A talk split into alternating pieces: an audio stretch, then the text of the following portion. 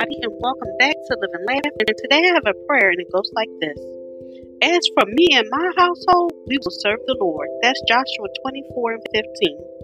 Today I will put my faith in the Lord and let His love fill me with light. I will walk lightly, talk lightly, and live lightly, letting all that is good be my guide. On newfound wings, I will soar, and with newfound hope, I will give myself to anyone who needs my help today. The love of the Lord cleanses me, making me a bright reflection of His goodness. May the Lord continue to renew and restore to me the glory He intends me to have. May I be the blessing He intended me to be to everyone I meet.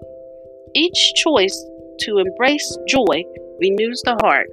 Thank you for listening. And if you know anyone that could benefit from this, please go ahead and share it.